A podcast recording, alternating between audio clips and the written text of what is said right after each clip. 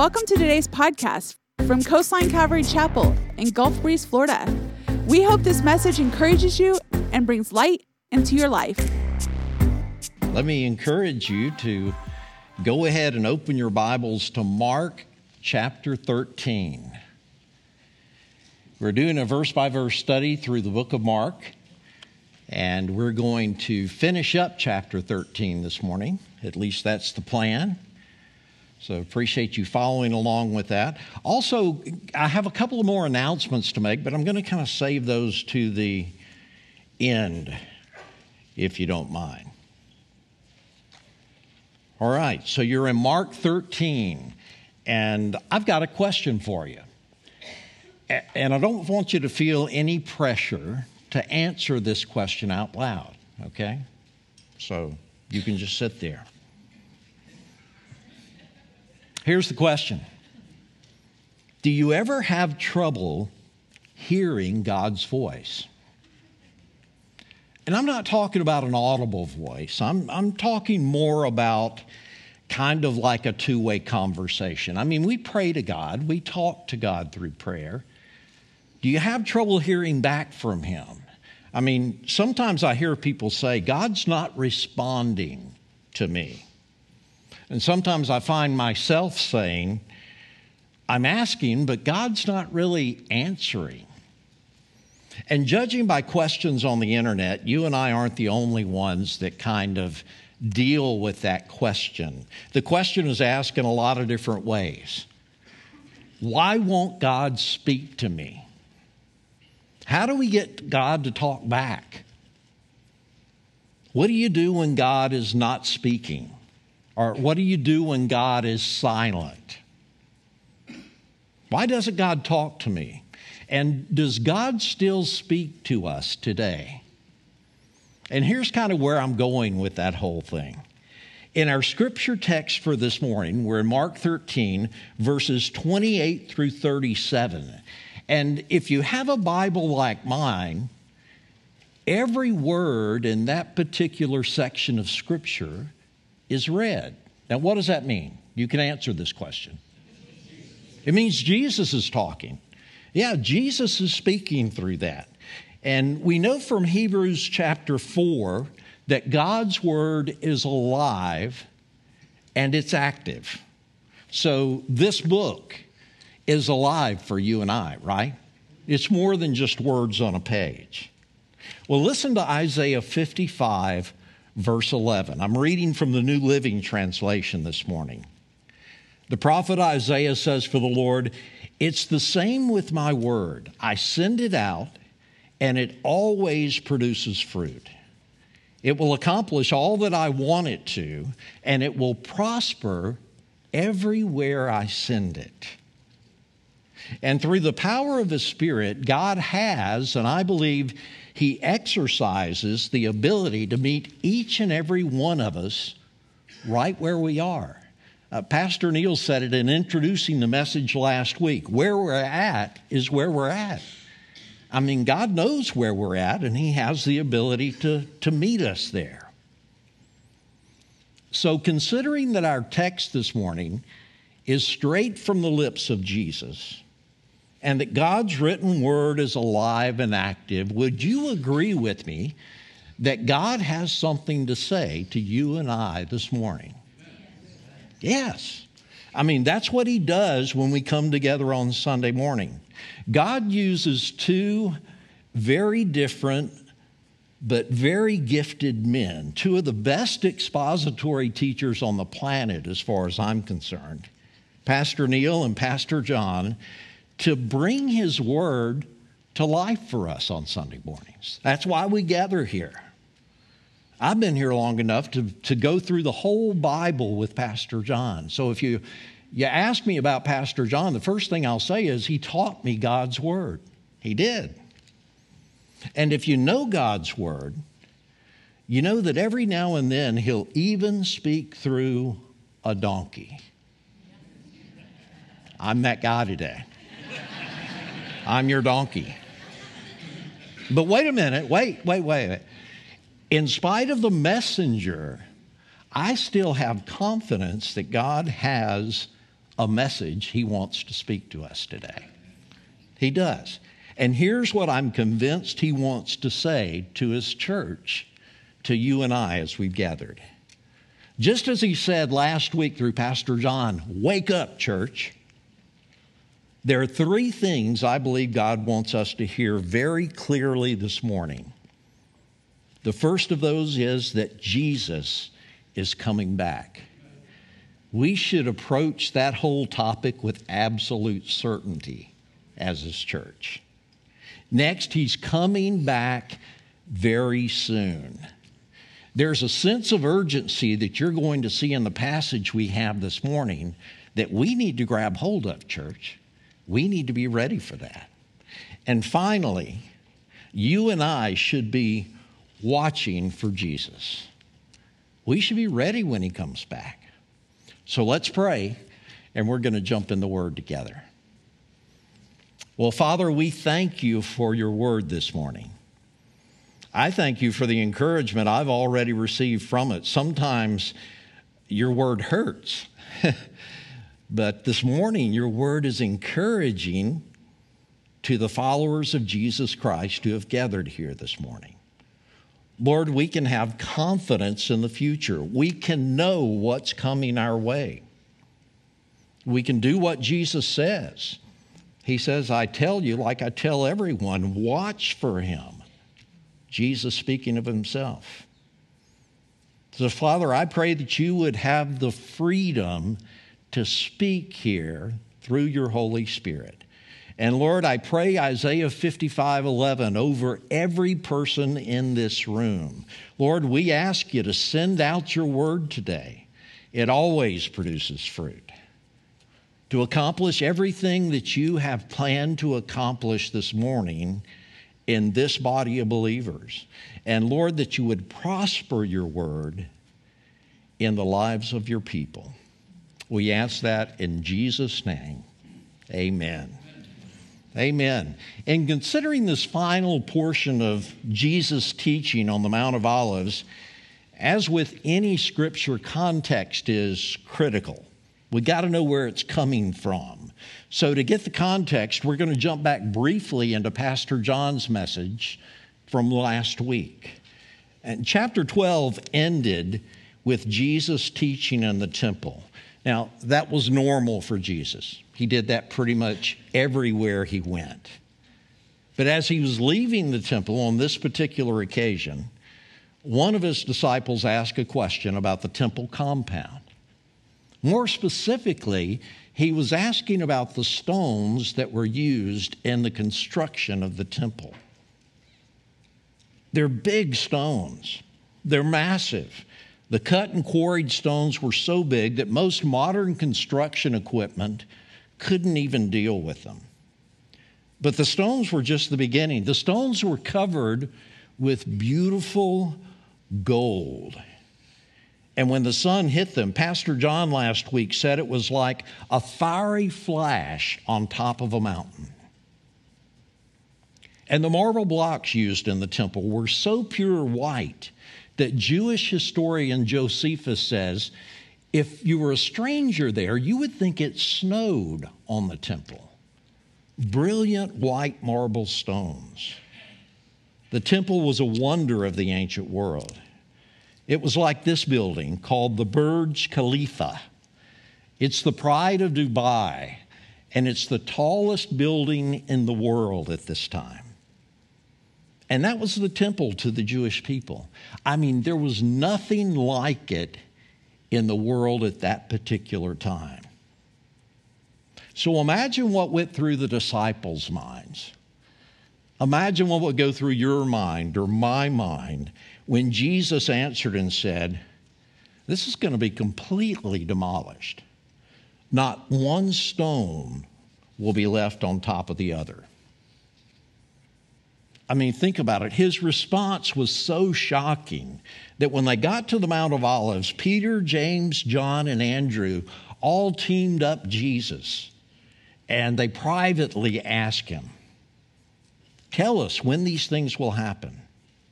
What sign will show us that these things are about to be fulfilled? And then in verses 5 through 27, Jesus tells them what the nation of Israel could expect before, during, and after a time the Bible calls the Great Tribulation. And it's in that context that Jesus says to his guys in verse 28 Now learn a lesson from the fig tree. When its branches bud and its leaves begin to sprout, you know that summer is near. In the same way, where you can see all these things taking place, you can know that his return is very near. It's right at the door.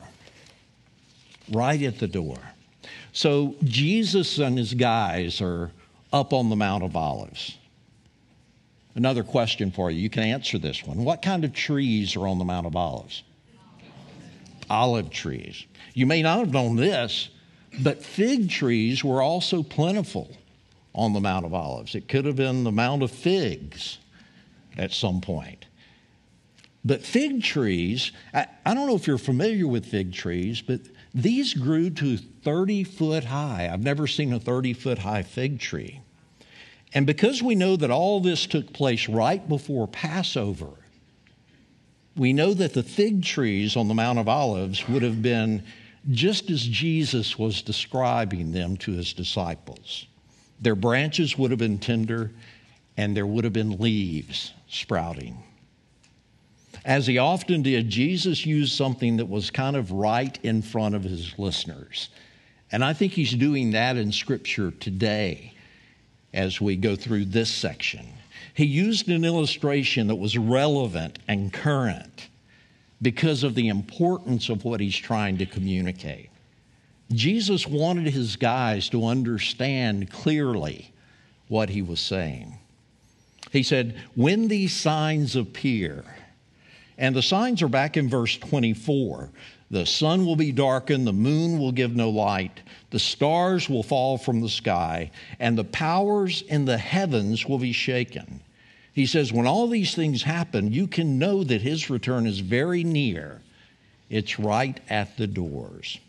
See, Jesus wanted his, his guys, his followers to know, and I believe he wants you and I to know this morning, without a doubt, he's coming back. Jesus' long awaited return to planet Earth to set up his kingdom, the kingdom of heaven, is an absolute certainty. We can take confidence in that this morning. And listen, the signs Jesus gave to announce his return, and they're not open to interpretation. They're undeniably clear. And to a serious Jew, to a kid that had been reading and studying Scripture most of their life, especially the book of Isaiah, these signs were nothing new. Listen to how the prophet Isaiah described the day of the Lord's return. This is from Isaiah 13, verses 9 and 10, if you want to look back at it. Uh, written about 700 years before the time of Christ. Here's what the prophet said For see, the day of the Lord is coming, the terrible day of his fury and his fierce anger. The land will be made desolate and all the sinners will be destroyed with it. The heavens will be black above them. The stars will give no light. The sun will be dark when it rises, and the moon will provide no light. The prophet Isaiah said that 700 years before Jesus. So, the first thing from our text this morning, I believe that Jesus wanted everyone to know, and something that we can take with us and repeat often is that Jesus is coming back. True to his word, Jesus' return to earth is imminent. And let me tell you something with everything that's going on in the world today, the world needs to hear that. Amen. They need to know that. And the second thing Jesus wants us to know, because our God is such a merciful God and a gracious God because He's loving and He's patient with His kids. He's giving a warning so that everyone who's left on earth will know that this time is near. Verse 23 says, Watch out, I have warned you about these things ahead of time.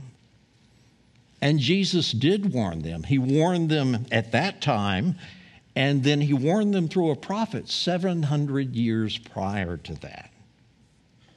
And in these warnings, we can see for ourselves the compassion and the great patience of our God. Listen to this description of the Lord from Lamentations chapter 3. The faithful love of the Lord never ends. We hear that repeated over and over and over again in scriptures. His mercies never cease. Great is his faithfulness. His mercies begin afresh each morning. The Lord is full of mercy, and his desire is that none would perish. That's what he would like to see. So he tells us, he says, keep watch. Now, join me back in our verse, uh, our text, verse 30. Verse 30 says, I tell you the truth, this generation will not pass from the scene before all these things take place. Verse 30 is a somewhat controversial verse in this section of Scripture, so I'm going to do my best not to bite off more than I can chew. The big question is what generation is Jesus speaking of? He says, This generation. Is he making reference to the generation of his audience, to the generation that was listening to him at that time? Or is he talking about a future generation, one that's to come? Well, skeptics today would say Jesus was talking about the generation of his audience. See, they would discredit his reputation and authority by saying, you know what? His statement was untrue. That generation has already passed away. But beginning with verse 21, Jesus, at least in my simple mind, is clearly speaking about a time that's yet to come. It's a future event. So the generation to see all these things take place has yet to be defined. See, all these things have to take place before they can really set the clock in motion, before they can be defined. And then, as an exclamation point to these future occurrences and Jesus' authority over them and everything else, he, he makes this proclamation in verse 31 Heaven and earth will disappear, but my words will never disappear. Even as the signs of the times reveal Jesus and bring kind of all things together leading toward his return, the certainties of our life on earth will begin to fall apart. And here's what I believe, and it's, it's just my personal opinion for your consideration. The force of Jesus, the King, the Messiah, the Son of God, sovereign and all powerful, coming back to once again set his foot upon the earth, is going to be so powerful that nature itself will have to respond. It's not, it might respond, it's got to respond. How else would you explain a sun with no light and stars falling out of the sky? Some of you may know this about me. I've, I've done a bit of sailing in my past. In fact, racing sailboats was kind of one of the driving forces behind Anna and I relocating here from Birmingham, Alabama, about 30 years ago now. And Anna would tell you, I took all the fun out of sailing for her. She was all about the fun.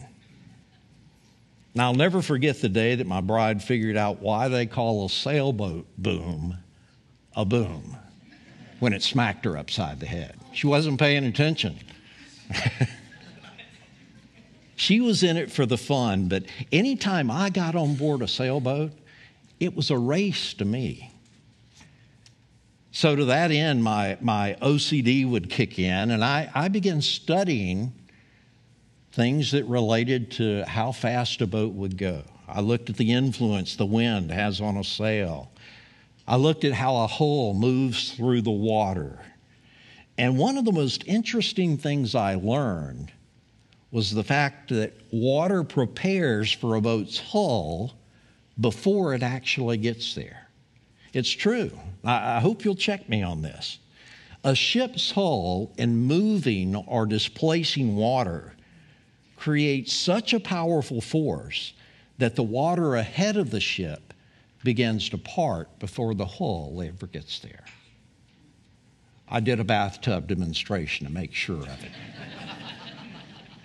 it really does. And that's what I believe will happen as Jesus approaches planet Earth.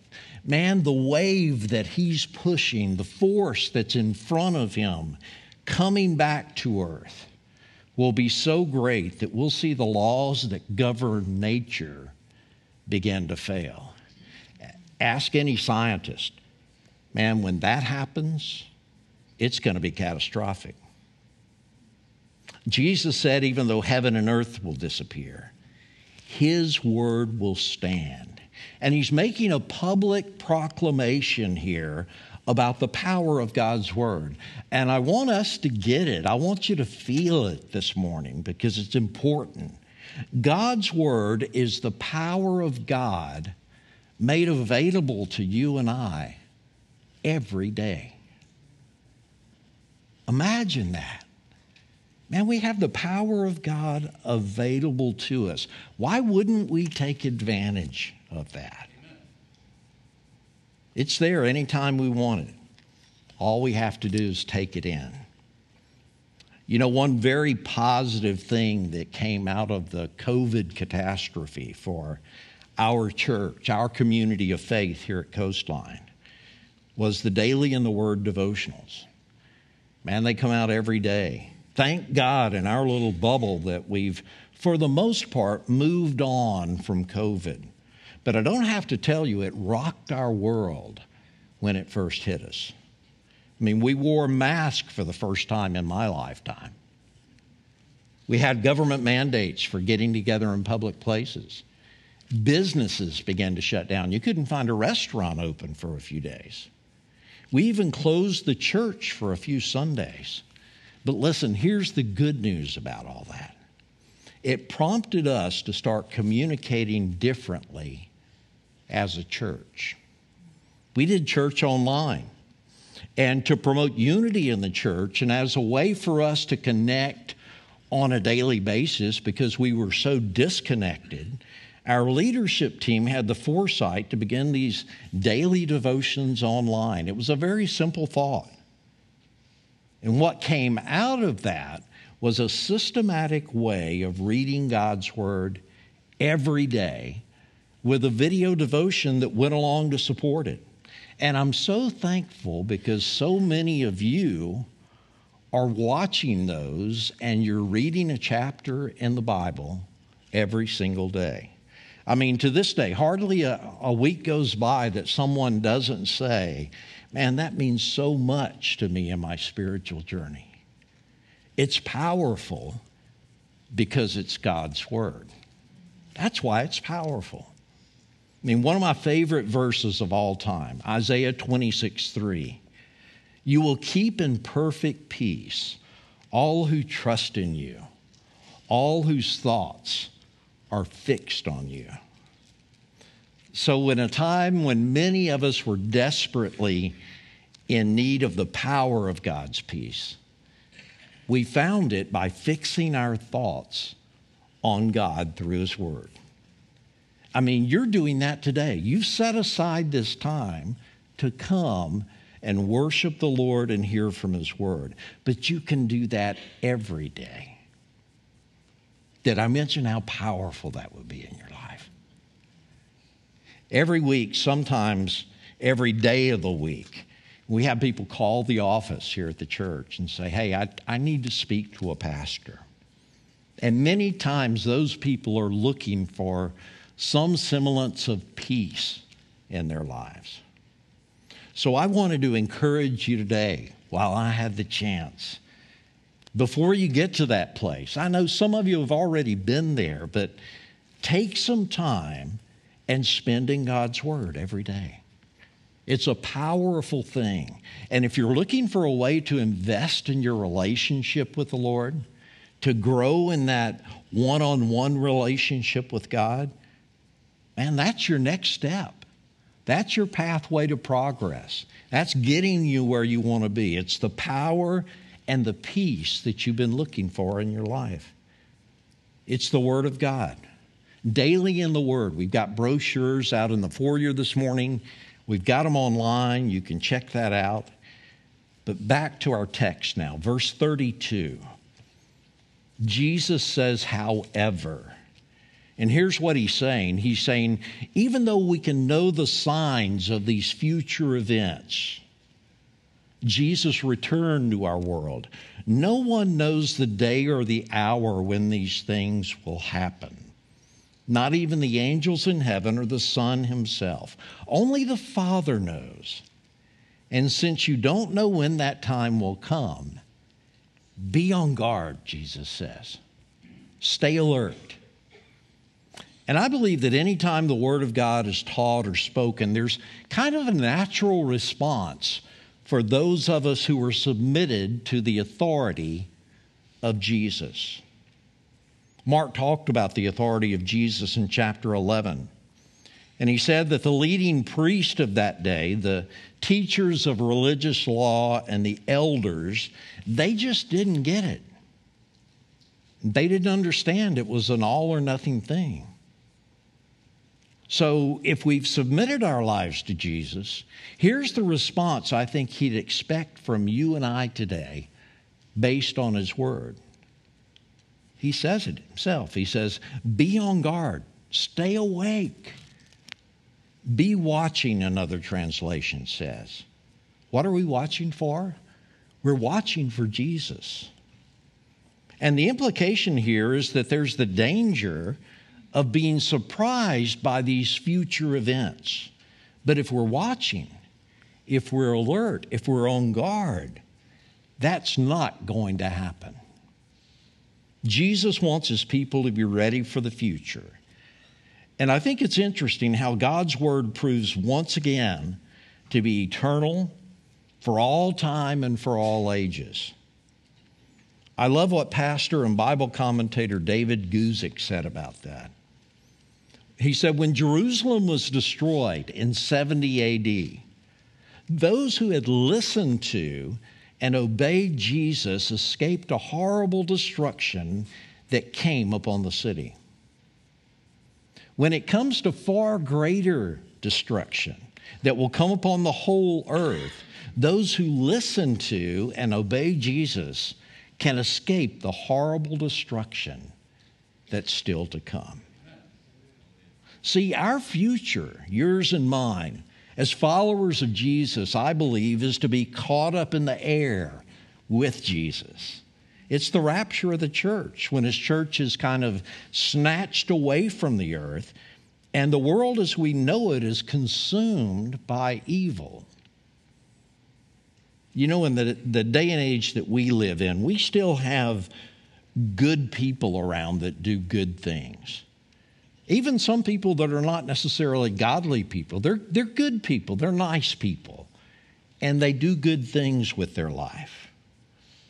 But listen, in that day, when evil consumes the earth, good people will have to do evil things just to stay alive, just to hang in there. God clearly doesn't want you and I to be here when his wrath is poured out. So much so that we'd have to totally disregard who Jesus is to be left to deal with the, the, the event called the Great Tribulation. But his love is so great, it even extends to those who will experience this time of evil on earth. We won't be here. I firmly believe that. But I believe he's warning those who will be. God is giving them another chance to surrender their life to Him before He returns to the earth to judge and to set up His heavenly kingdom. God always gives another chance. So we're winding down, and Jesus shares one more parable beginning in verse 34. He says, The coming of the Son of Man can be illustrated by the story of a man going on a long trip. When he left home, he gave each of his slaves instructions about the work they should do. And he told the gatekeeper to watch for his return. You too must keep watch, for you don't know when the master of the household will return in the evening, at midnight, before dawn, or at daybreak. Don't let him find you sleeping when he arrives without warning. I say to you what I say to everyone watch for him. And repetition in Scripture always translates into importance. Jesus wanted his followers to know and understand what he was saying.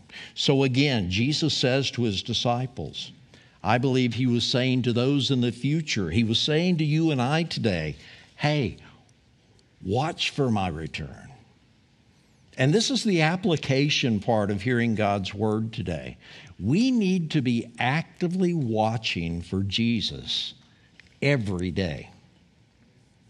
In the first chapter of the gospel account, Mark, the writer, documents another announcement of Jesus. Here's what Jesus said at that time The time promised by God has come at last. The kingdom of God is near. Repent of your sins and believe the good news. And having done that, having repented of your sins and believed the good news, I believe there are three things that Jesus wants you and I to take away with us today. Three simple things. One, He's coming back. Just as John wrote that we can know that we have eternal life in Christ, Mark writes here, you can know that his return is very near. It's right at the door. And my hope, my prayer is that no one would leave here today without firmly believing that Jesus is coming back. Second, Jesus wants you to feel a sense of urgency, I believe, in his announcement. He stresses it. He says, He's right at the door. I mean, this is not back burner stuff we're talking about. It's word that demands a response from you and I. So Jesus tells us how to respond. And that's the third thing. It's not so much an intellectual takeaway. You don't remember it and kind of go out the doors with it. It's a do it now kind of thing. What do we do? Well, we watch for him. We watch for Jesus to come back. We're ready and waiting. We're living every day in anticipation of his soon return. How do you do that? Well, I want to suggest just a very simple way to do that for the next week. Here's the deal get up every morning and start your day by reading the words of Jesus in verse 37. It's a simple verse. It says, Jesus speaking, I say to you what I say to everyone watch for him, watch for me. And here's the thing man, if you set your mind in that place that Jesus is coming back, that he's coming back soon, and that he wants you to be watchful for that time, it'll change everything that you do. It'll change your perspective on your life. Man, you'll remember it through the day. You'll think about it when you're having to make critical decisions. And you'll say, well, what, what should I do based on this reality in my life? So it's a simple thing. And I would, I would hope that you would test the Lord on this. It's not testing me. But Jesus said, I say to you what I say to everyone watch for him. Watch for my coming back, is what he's doing. I believe if you'll start your day, you'll get your mind set on that before all the things of the world start creeping in on you. I hope your mind does that. Mine does. Then you'll change your perspective on life. I believe it'll change your life if you'll do it. In the first part of Mark chapter 13, we're given an action item. Remember, Pastor John said it last week Wake up, church. And here in the last part of the chapter, there's another action item, another imperative, something that we need to do as time draws close, and that's to keep watch.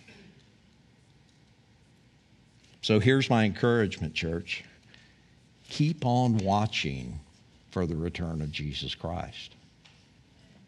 Don't get complacent, don't get lazy in that. Keep on watching. Live your life in anticipation of Jesus soon coming because he's right at the door. We hope you enjoyed today's podcast. Join us again as we dive into the scripture, going verse by verse, here at Coastline Calvary Chapel.